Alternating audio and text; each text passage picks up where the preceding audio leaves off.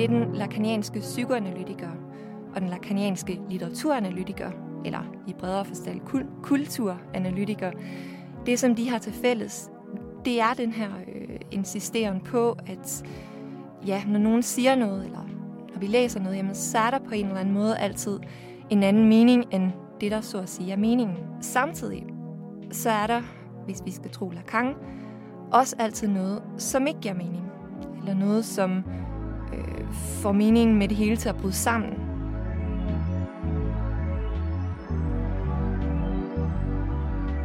Du lytter til Filosofikum. En podcast om filosofiens store og små spørgsmål. Mit navn er Emma.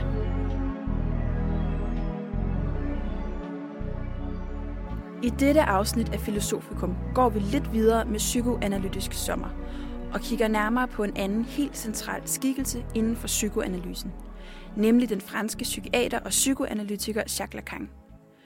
Vi skal kigge nærmere på konceptet vild analyse og dykke ned i den lakarianske bølge, som foregår inden for filosofi, samfundsvidenskab og kulturstudier.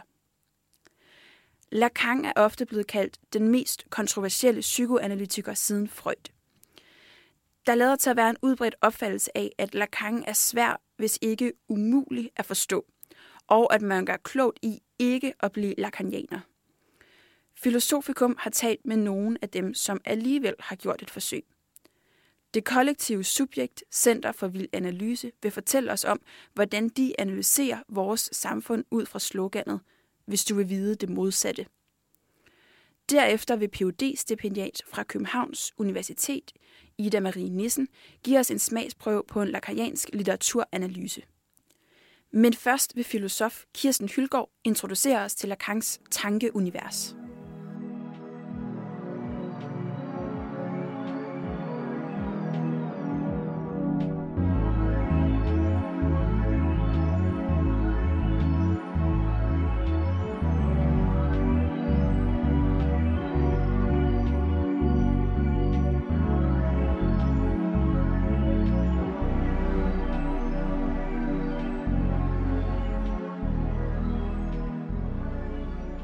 En af de filosofer, som har valgt at beskæftige sig med Jacques Lacan, er Kirsten Hylgaard, lektor i pædagogisk filosofi ved Aarhus Universitet. Mit navn er Katrine, og jeg har haft Kirsten inde i studiet til at gøre os lidt klogere på Lacans tænkning. Det var Lacan, der for alvor bragte Freuds psykoanalyse ind i en sprogvidenskabelig diskurs ved at tænke den sammen med strukturalismen.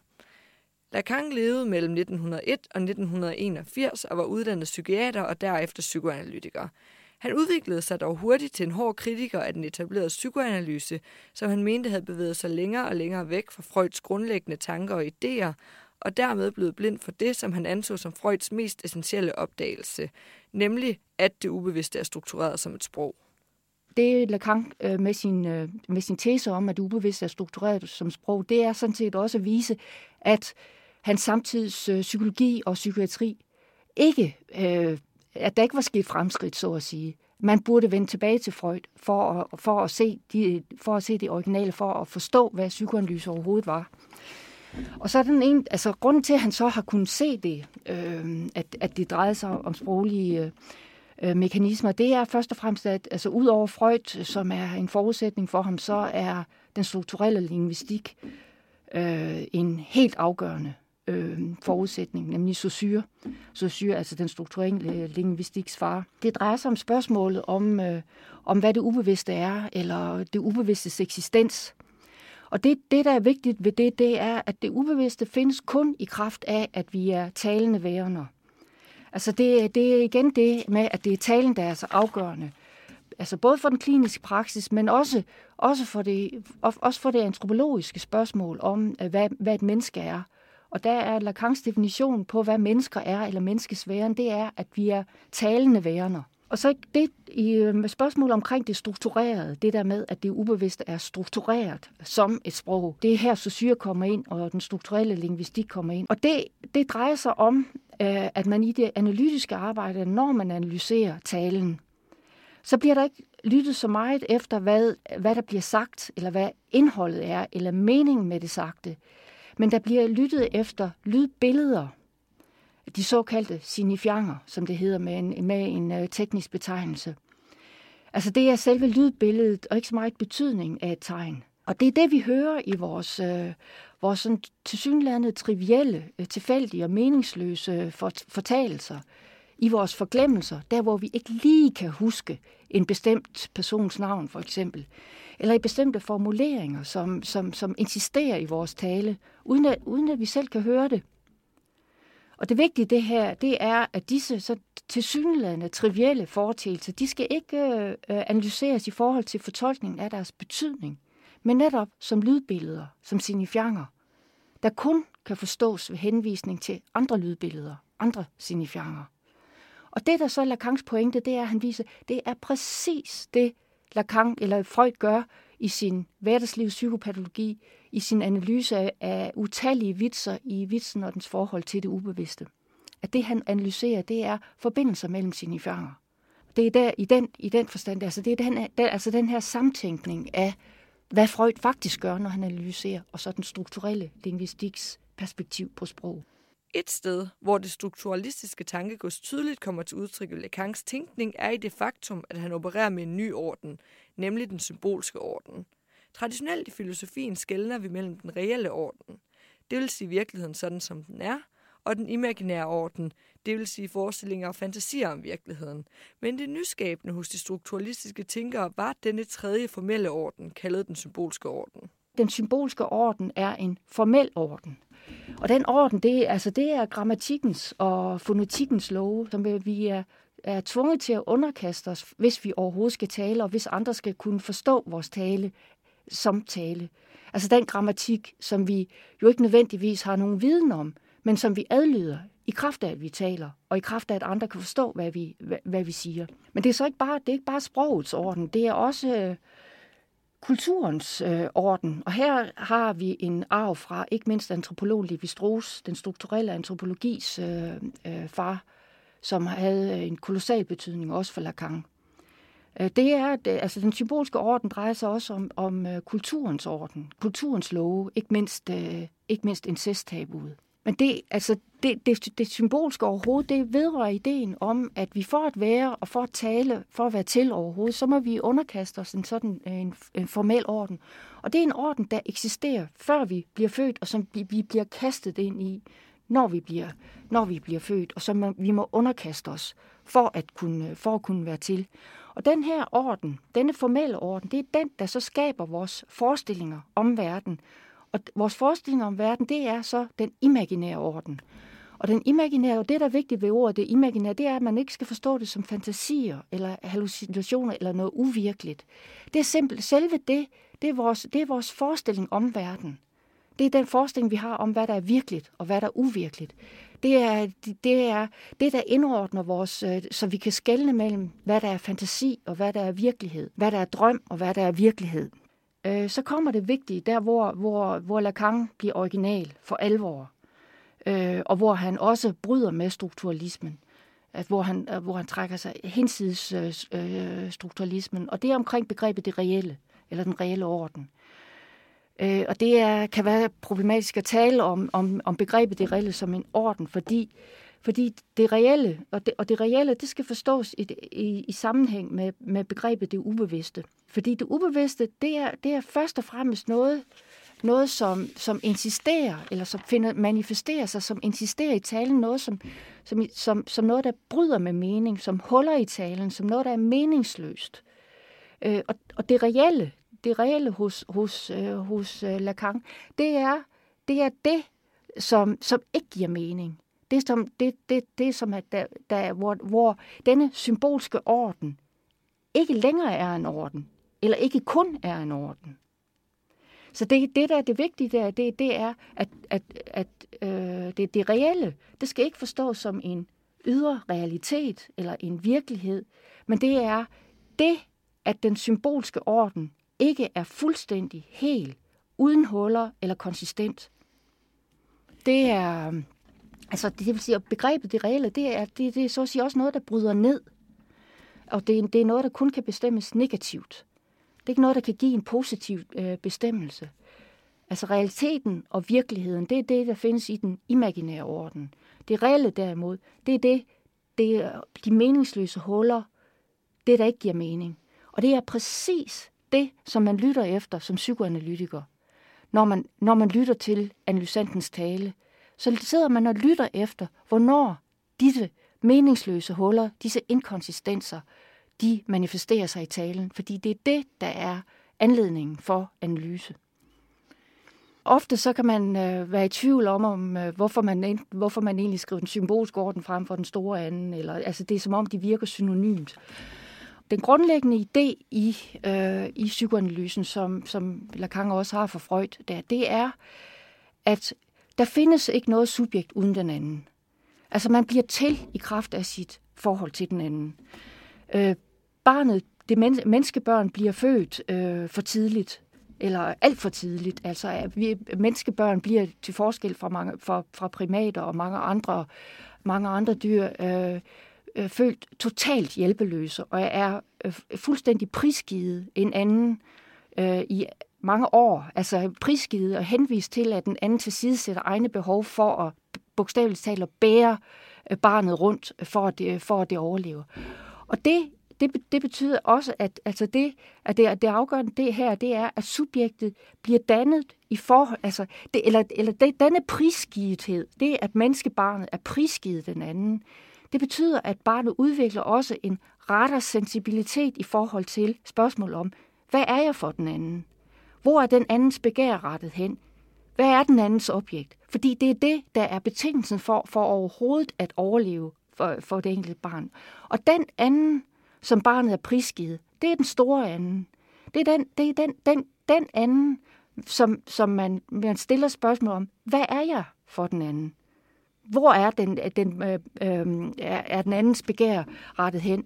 Og det der, så, at det, der også er vigtigt i den her sammenhæng der, det er, at den anden, som man, er, øh, som man så er prisgivet, det er præcis den, i kraft af hvilken man får overdraget, at man bliver indført i den kulturelle orden, denne symbolske orden. Og jeg skal måske også lige sige øh, noget, som også er vigtigt lige øh, at sige i forbindelse med, med, med begrebet om den symbolske orden der. Det, det er også et radikalt brud med det naturlige for menneskers vedkommende. Der er ingen kontinuitet mellem det naturlige og og, og det, det at, at være menneske. Altså den symbolske orden peger på, at, at der foregår et brud med, øh, brud med naturen, ikke mindst i kraft af det fundamentale incesttabu, som er, er det, der, der bryder med, med, med naturen. Når barnet bliver, øh, bliver indført i den kulturelle orden, så peger det på, at øh, moren, moren åbenbart adlyder en orden, som er øh, en anden i forhold til, altså, altså større end moren. Moren siger for eksempel et eller andet, ej, det må man ikke. Altså det er et typisk ord, man siger i opdragelsen. Forældre går rundt og siger nej hele tiden. Nej, det må man ikke. Og det afgørende, det er, hun siger, man må ikke. Det er ikke noget, som hun, så at sige, har øh, fundet på. Hun refererer uden for sig selv til en tredje instans, som er bestemmende for en lov uden for hende. Og så for nemheds skyld, og ikke mindst i en barnlig fantasiverden, så kalder vi det for faren. Det er der, hvor faren bliver, øh, er navnet for denne repræsentant for en anonym lov, som styrer morens færden.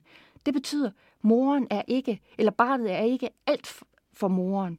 Hun er styret af en, en anden lov, en tredje instans, som vi så for nemheds skyld kan kalde for faren. Der er altså til synlædende en anden, for den anden. En, der styrer morens gørn og laden. Hvad jeg må og ikke må, er altid allerede bestemt af en anonym lov. Men her er Lacans centrale pointe netop, at der ikke er en anden for den anden. Med andre ord eksisterer den anden ikke, og den forestilling, vi som mennesker har om lov og orden, er en selvproduceret falsk forestilling. Og det, ja, til det, og det er jo helt, det er helt klart en af de virkelig, øh, virkelig komplicerede og, og, og vigtige øh, Øhm, øh, spørgsmål. Fordi for det første, for det første så det, det handler om øh, definitionen på, hvad et subjekt er i, øh, i psykoanalysen. Det er grundlæggende, at subjektet er et spørgsmål. Og når man siger, at det er grundlæggende er et spørgsmål, så vil det også sige, at der gives ikke noget positivt svar på. Altså man er simpelthen det her spørgsmål om, hvem er jeg for, øh, for, øh, for den anden? Der gives ikke noget svar på den, det her øh, spørgsmål om, hvem jeg er. Øh, der, der findes ikke nogen anden, som sidder inde med en viden om, hvem jeg er. Den anden er kun en, som formodes at vide. Og det her, øh, det bliver kompliceret, fordi det er kun, det er kun i selve det, at vi taler, i selve vores praksis, i selve det, at, at vi siger, at sådan hedder det, eller sådan gør man, at, at den store anden findes, eller at struktur findes. Altså, vi adlyder en anden, og denne anden, den findes kun i selve det, at vi adlyder. Altså bøjer os for grammatikkens love, eller bøjer os for alle de andre mangfoldige regler, vi, vi som selvfølge øh, øh bøjer os for i vores sådan almindelige ge, øh, gebærden os i, i livet. Det vil sige, analysen af disse strukturer, eller denne store anden, det er et øjebliksbillede, det er en konstruktion. Fordi denne, disse strukturer, eller denne store anden, forandres konstant. Altså sproget ændrer sig jo. Og hvad man kan tillade sig at gøre, det ændrer sig jo konstant uden at man kan sige, at der sådan er nogen, nogen bestemt anden, stor anden, som er ophav til disse, de, disse forandringer.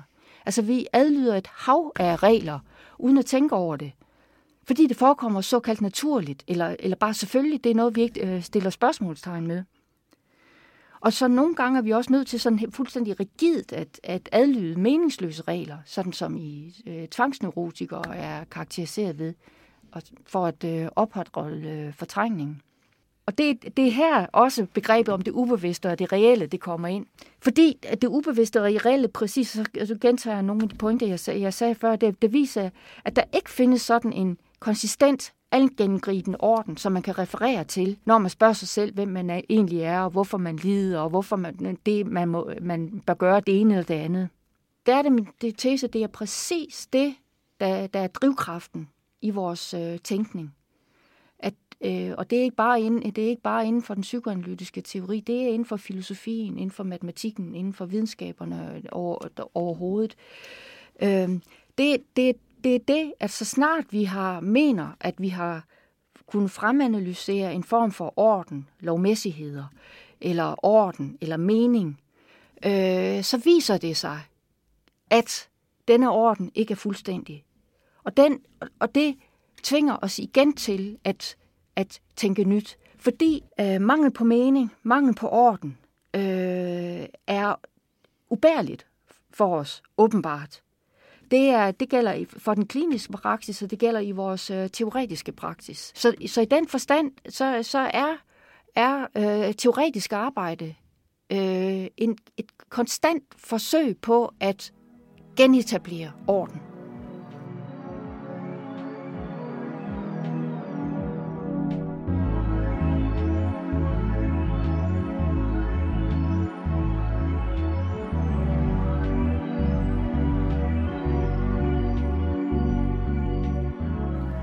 Ifølge Kirsten Hylgaard adlyder vi altså et hav af regler uden at tænke over det. Nogen, der har sat sig for at analysere netop dette forhold, er Center for Vild Analyse. Rebecca har taget en snak med dem. Jeg sidder her med øh, Center for Vild Analyse, og normalt så vil man bede gæsterne om at lige introducere sig selv, men denne gang der er det en lille smule anderledes. Og nu er det, jeg kigger på gæsterne. Måske I, øh, I vil I præsentere, hvad Center for Vild Analyse er. Altså, vi skal nok præsentere os selv alligevel. Så, øh, jeg hedder Rasmus. Og jeg hedder Henrik. Og vi er Center for Vild Analyse øh, lige nu, forstået på den måde, at Center for Vild Analyse er et kollektiv af filosofer, som opererer øh, ud fra den overbevisning om, at kollektiv tænkning er væsentlig, og det vil sige, at hver gang vi er sammen, mindst to af os, så er vi i princippet eksisterende som et funktionelt center. Ja, center har eksisteret i 10 år, faktisk i år, og har gør det, at det tænker og taler i den offentlige debat, tror jeg nok, det hedder øh, oprindeligt. At øh, det er et, et center, som forsøger at lave øh, dels interventioner, kan man sige, i den offentlige debat, med, den, med det formål at sige, få samfundet eller kulturen til at tænke om sig selv, eller fremdrage det ved kulturen, som på en måde er der øh, på overfladen, men som ikke er blevet tænkt. Det, som kulturen på en måde, kunne man næsten sige, godt ved, men ikke øh, er bevidst om, at den ved. Og der kommer vi vel så ret tæt på en formulering af noget, der er helt centralt, nemlig det psykoanalytiske begreb om det ubevidste. Altså, vi tager som regel udgangspunkt i øh, psykoanalysen i en eller anden forstand, i det vi laver, og det som samfundet ved, men som det ikke er bevidst om, vil faktisk være en ret fin måde at beskrive det sociale ubevidste på. Men er det så sådan, at I ser, i ser samfundet som, øh, som jeres analysant, og jer som øh, psykoanalytikerne? På en måde, ja. Altså, vi, vi intervenerer. Øh, men samtidig kunne man selvfølgelig også sige, at vi samtidig selv er analysanter. Altså, det er også... Vi taler, ja, vi taler meget i den måde, vi skriver på, at er der ofte et vi af en eller anden slags, som vi artikulerer. Altså så den måde, vi tænker på, eller handler på, eller agerer på, eller den måde, den danske debat, eller den internationale debat, eller et eller andet, rummer en eller anden bagside, som vi ikke er bevidste om, hvor interventionen på en måde skal være med til at bringe det frem, som vi alle sammen måske har overset indtil videre.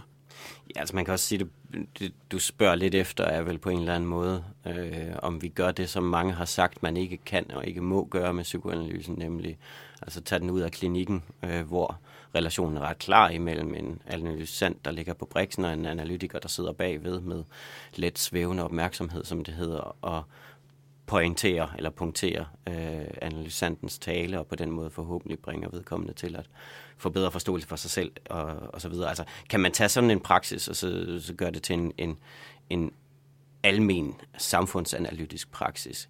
Og øh, altså, i en eller anden forstand, så spørgsmålet, eller så svaret, øh, øh, at Måske.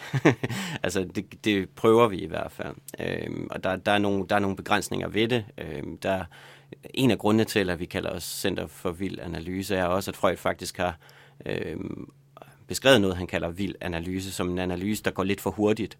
Altså, hvor en normal analytisk praksis inden for psykoanalyten, sådan, sådan, sådan traditionelle horisont er noget, der tager en lang årrække, hvor man ligesom arbejder med øh, patientens symptomer og problemer og taler frem og tilbage over ting osv. osv. Det tager lang tid for, at man kommer helt øh, til over, i overensstemmelse med sig selv i, i sådan en praksis. Men det vi gør er jo at, at levere analyser sådan fra gang til gang, for, øh, som, som ikke øh, har en lang bearbejdning. Og det er lige præcis den, øh, den vilde analyse, som Freud var kritisk overfor, øh, som, som vi på en eller anden måde bedriver der.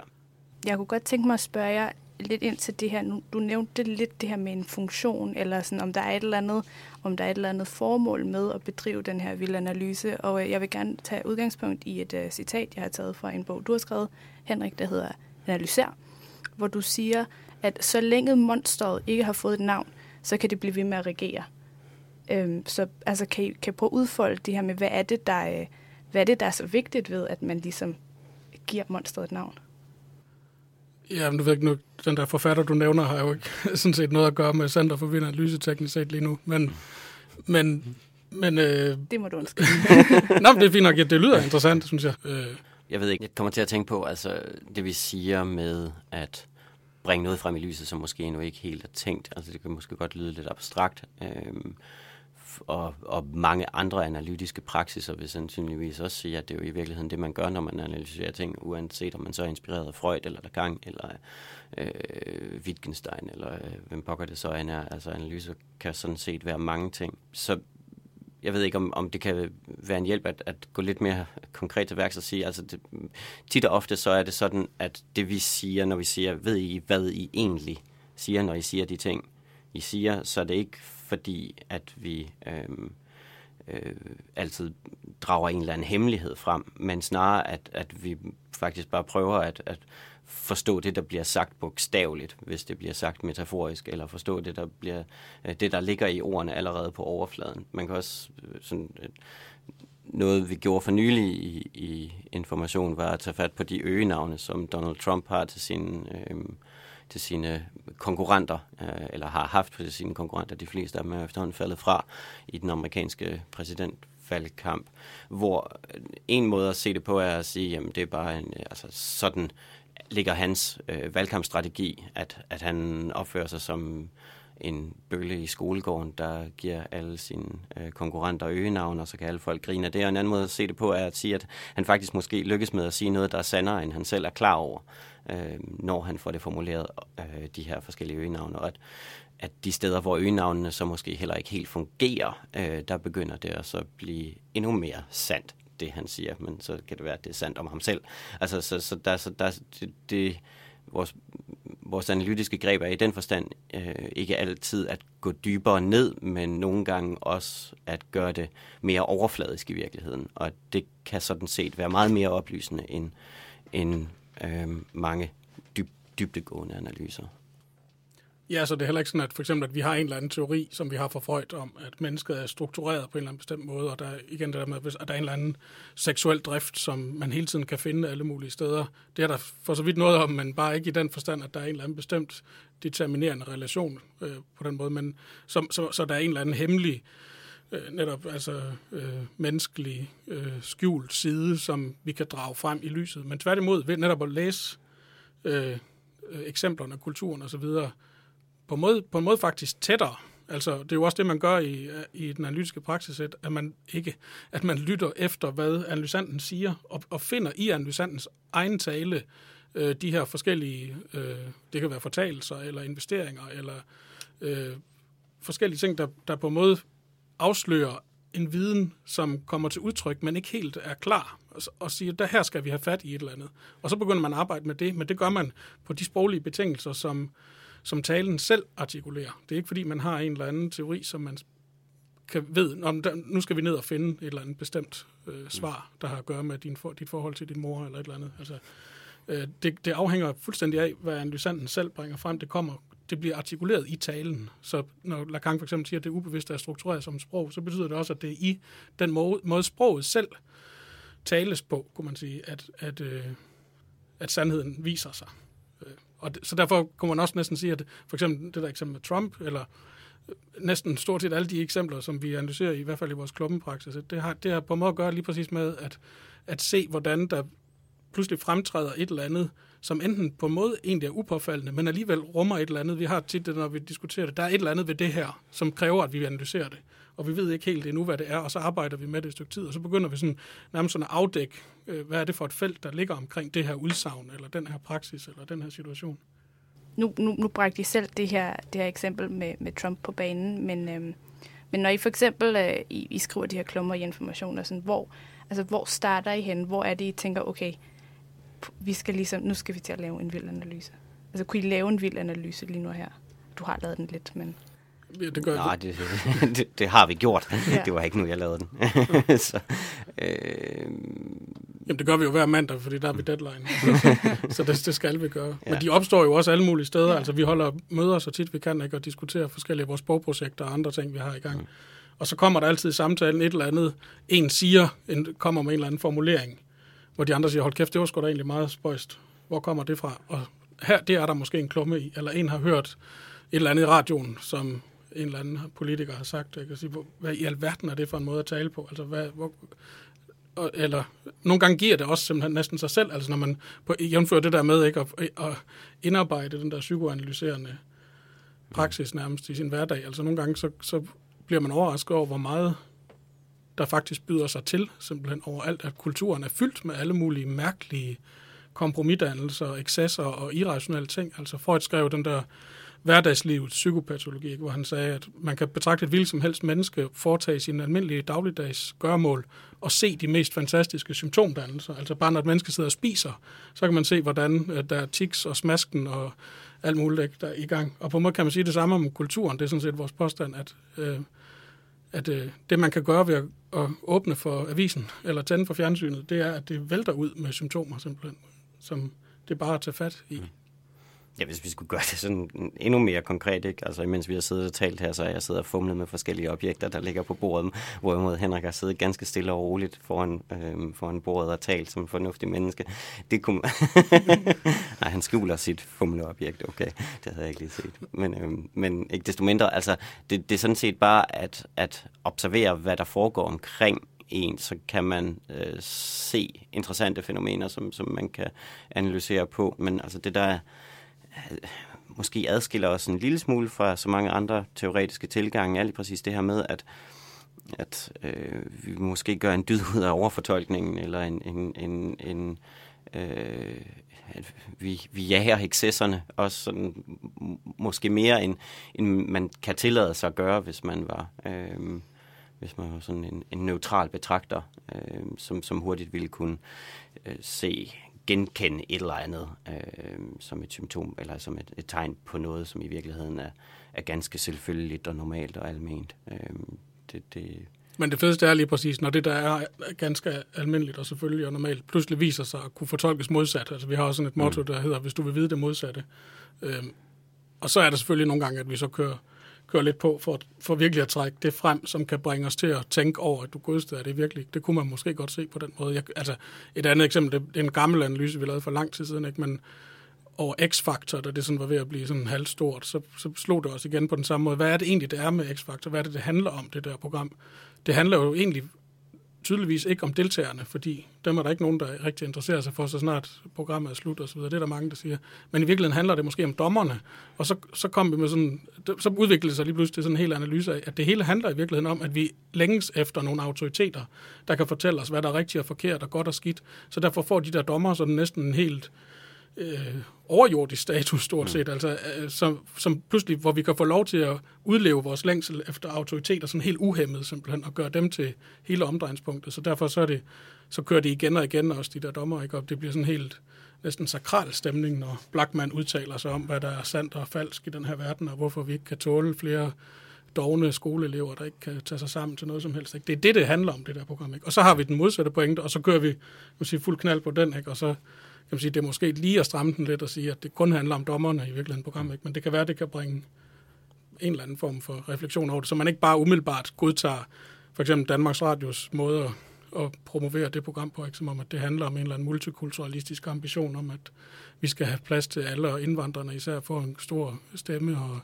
bliver hyldet for deres musikalske evner og sådan noget. Ikke? Altså, Ja, og man kunne også, altså det kan vi jo så sagtens stille os at drive endnu videre og gøre det til sådan en del af en, en generel diskussion om, hvor, hvad autoritet er for noget i dag. Ikke? Altså for, er der en, en kulturkritisk vinkel på hvor verden, som man hører igen og igen, så er det ofte noget med, at, at autoriteterne står for fald, og øh, at, at vi ikke længere respekterer øvrigheden, eller øh, den fornuftige samtale, eller hvad det så i øvrigt ellers kan være.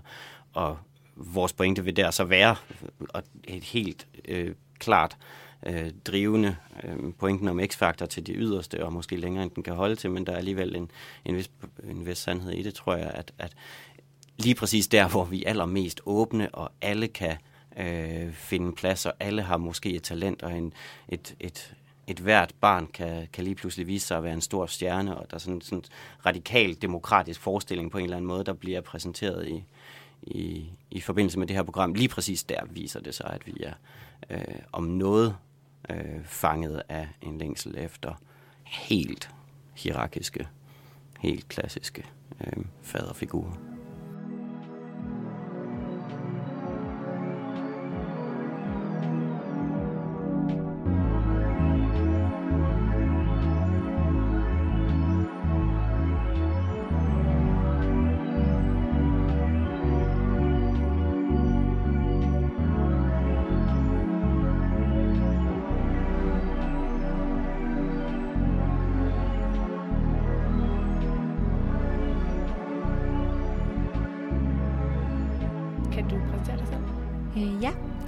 Ida Marie Nissen.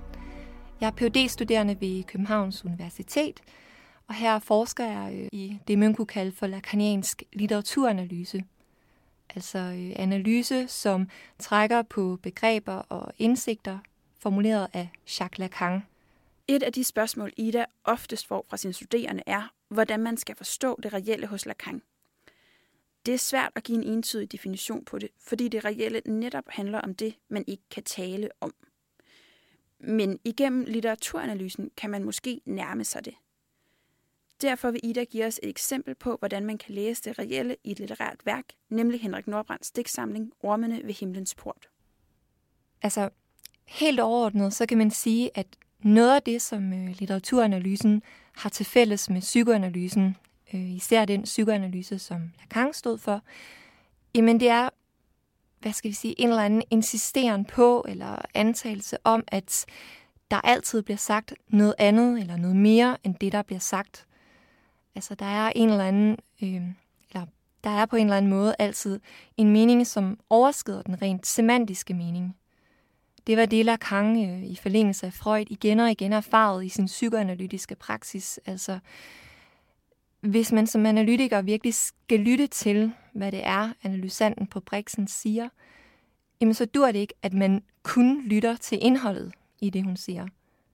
Man er også nødt til at lytte til, hvordan hun siger det, hun nu siger. Altså man er nødt til at lytte til øh, sådan noget som tonefaldet, fortalelser, gentagelser, de pauser, der er i talen, sådan nogle ting.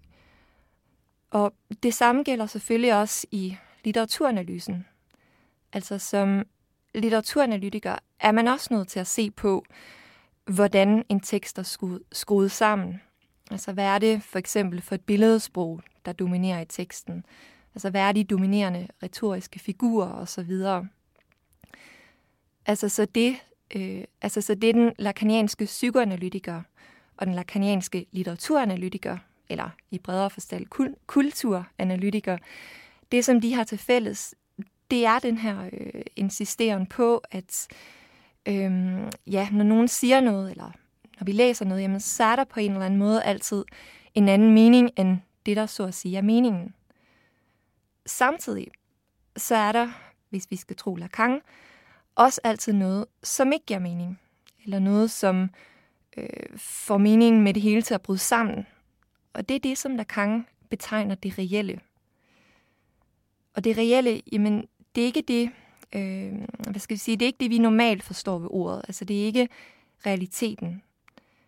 Realiteten definerer Lacan som hele den sproglige, sociale, kulturelle orden, øh, Lacan vil sige den symbolske og imaginære orden, som vi befinder os i, og som strukturerer vores virkelighed. Så kunne man måske få den idé, at det reelle, jamen, det må så være den ydre realitet, altså forstået som den, øh, den materielle virkelighed, øh, som kan symboliseres. Men det er ikke sådan, Lacan tænker begrebet. Altså tværtimod, det reelle er omvendt det, der modsætter sig symboliseringen. Og det giver sig selv, at øh, ja, så det er rimelig svært at sige noget om, hvad det reelle så overhovedet er. Alligevel er det det, som øh, Lacan på en eller anden måde hele tiden forsøger, eller retter han forsøger at indikere det reelle. Øh, ja, og nu bliver det allerede meget ukonkret, men det, som jeg havde tænkt mig i dag, jamen det var faktisk at forsøge at gøre det reelle lidt mere konkret. Øhm, jeg har taget en digtsamling med af den danske digter Henrik Nordbrandt. En digtsamling, der hedder Ormene ved himlens port. Øhm, jeg mener, den er skrevet i midten af 90'erne. Det, som den her digtsamling kredser om, det er tabet af en kæreste. En kæreste, som øh, forud for digtsamlingen øh, ja, er død, øh, muligvis i en ulykke. Hun er i hvert fald død på sådan en ret pludselig måde. Og døden, eller traumet, jamen det er lige præcis noget, der øh, manifesterer sig som noget reelt. Altså reelt, sådan som Lacan forstår det. Død, som der står i et af digtene, er det, som ingen form kan rumme. Og lidt senere står der, ingen kan holde det ud eller ude. Det er der ikke, men det finder sted. Det bliver ved med at findes. Altså her har vi en meget, ja poetisk, men i virkeligheden også meget øh, lakaniansk indikation af det reelle. Altså på den ene side har vi døden som øh, noget, ingen form kan rumme, altså noget, vi ikke kan skrive om, men på den anden side øh, døden som noget, vi ikke kan komme udenom. Som jeg øh, pragmatisk konstaterer i digtet Pragmata, at sætte et barn i verden er mor. Det er ikke nogen anklage. Det er den langsomme erfaring, som til sidst forvandler sig til bevis.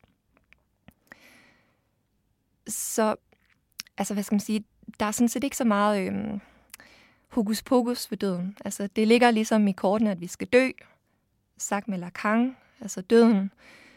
Døden, øh, for så vidt den manifesterer sig som noget reelt, vender altid tilbage til samme sted – Altså, vi kan ikke komme udenom vores dødelighed. Af jord er du kommet, af jord skal du blive færdig bum. Og for Henrik Nordbrand, som er ateist, jamen, så er det virkelig øh, færdig bum. Men samtidig, står det også klart, når man øh, læser den her digtsamling, at, øh, at Nordbrand, eller digterjaret, ikke kan blive færdig med døden. Altså døden i den her digtsamling bliver ligesom det, der igen sagt med en parafrasering af Lacan, døden bliver eller viser sig som det, der ikke stopper med ikke at kunne skrives. Det ville også være en, en lacaniansk definition af det reelle. Så selvom døden er umulig at få ned på skrift, jamen så selve den her umulighed måske faktisk mulig at få ned på skrift. Hvis jeg lige skal forsøge at runde af, så vil jeg nok sige, at øh, hvad skal man sige, faren ved at bruge døden som eksempel på, på Lacans begreb om det reelle, det er, at man måske kunne få den idé, at når man så må det reelle være sådan et eller andet hensides. Men det er ikke det, der, der er pointen her. Altså tværtimod. Det reelle er, øh, sagt med det citat, vi havde i starten, altså det reelle er det, der, eller er det, vi ikke kan blive fri for. Altså det er den dødelighed, som vi bærer i os. Det er den, øh, det er den angst, som indimellem griber os. Det er det, vi konfronteres med, når vi har mareridt, altså når vores drømme ikke længere er de her ønskedrømme, som Freud øh, i første omgang udråbte alle drømme til at være. Øhm, altså, og mareridtet, ja, vil altid være sådan en påmindelse om noget øh, uudholdeligt. For eksempel døden. Altså for eksempel det, at vi ender som ormeføde, mm, jævnfører titlen på digtsamlingen Ormene ved himlens port. Som Lacan ville sige, jamen, så er det på en måde, jeg havde nær sagt de her orme, eller deres fortæring af det menneskelige lige. altså, det er det reelle, som kunsten i sidste instans kredser omkring. Den amerikanske digter øh, Wallace Stevens, øh, som øh, har skrevet det digt, som Nordbrands digtsamling faktisk er opkaldt efter. Han, øh, altså Stevens, skriver et andet digt, at digteren er den, der skaber silkekjoler ud af orme. Sagt med Lacanstermer, så kunne vi sige, at digteren er den, der skaber sublim kunst ud af det reelle. Det må blive det sidste ord.